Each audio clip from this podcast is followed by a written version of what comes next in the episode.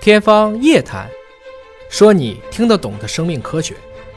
欢迎您关注今天的《天方夜谭》，我是向飞，为您请到的是华大基因的 CEO 尹烨老师。尹老师好，向飞同学好，本节目在喜马拉雅独家播出。今天来关注《Nature》杂志发表了一篇文章，首次揭示了机体肠道健康影响大脑健康的分子机制。这就之前我们说过的这个脑肠轴嘛，对吧？这个之前说过很多次，但是是观测到了肠道跟大脑之间的互相影响的这种现象。但是它具体的作用机制到底是什么？现在是找到了在分子层面上的过程。嗯，请尹老师帮我们分析一下。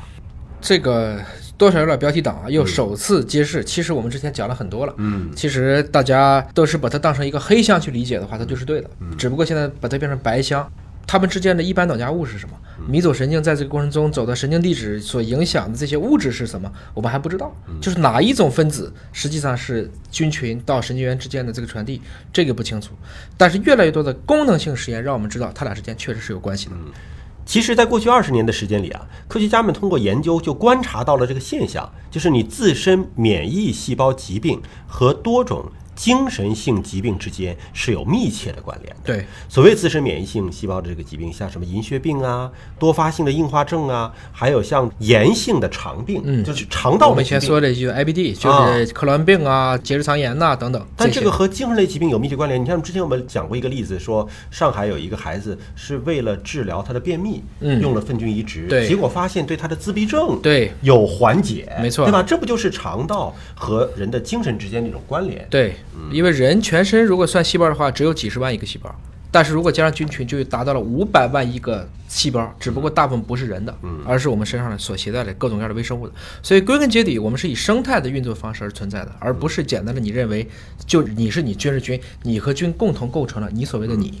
观测到这个现象，其实已经有几十年的时间了，至少二十年的时间吧。那它的分子机制呢？分子机制现在研究者是在小老鼠身上做的，对小鼠大脑的小胶质细胞进行了 RNA 测序，嗯，结果会有什么样的发现呢？实际上，首先它是先用了一批正常的小鼠，然后给它上抗生素，就把它的肠道菌群的水平就下降了。嗯，你理解成就是他们想办法在做一些无菌的小鼠。这个过程中，他发现小鼠学东西的能力下降了。哦，就等于它的菌群的多样性逐渐的降低以后，这老鼠变笨了。嗯，这个时候反过来去讲，因为我们一定要去看它的神经元的改变，所以它就对它小鼠大脑当中的小胶质细胞进行 RNA 测序。RNA 测序就是为了知道它为什么变笨了。嗯，它要知道这些影响小鼠思维活跃的这些分子之间的一些连接，或者说一些表达谱的改变，来找到它们之间的这一种看起来是有一些因果关系的发现。就它的基因不一定改变，但是基因的表达可能会发生改变哎啊。那么小胶质细胞当中基因表达改变会怎么样呢？会干扰突触的修剪。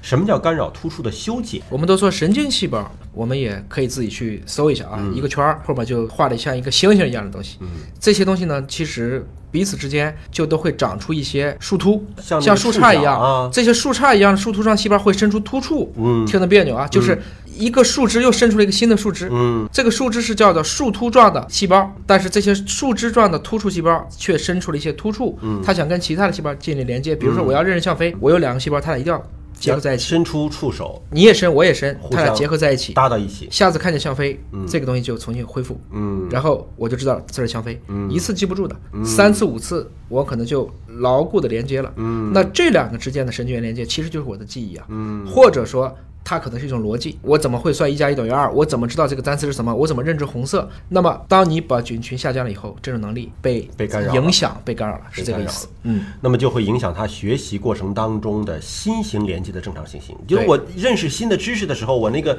接不上了。搭线搭不上了。嗯搭不上了啊，搭不上了，搭不上了呢，这里面就有一些核心性的问题，嗯一定是化学改变了，因为我们知道，虽然说。这两个突触之间并没有结合在一起，它们之间依然是有大约二十个微米的距离。这二十微米的距离之间，我们理解成是电，实际上电是要有载体的，它还是有它自己的叫神经递质，在神经之间传递的一种物质。这个过程中，他们发现原来这些大量的代谢产物的浓度全部下降了，嗯，也就是说大脑的化学环境的下降导致了上述的这些条件的发生，而这些条件的影响，唯一的改变就是它的菌群的多样性和丰度都下降了。之前是无菌的小鼠啊，结果导致了这个认知能力下降。那么下一步呢，研究者呢就是把出生后不同阶段恢复小鼠机体的肠道菌群，来逆转其学习问题。就是对我不是给你无菌了吗？对慢慢再给你恢复，看对恢复之后你的学习能力是不是也能够恢复。结果研究者非常惊讶的发现说，能够恢复无菌小学习缺陷，之前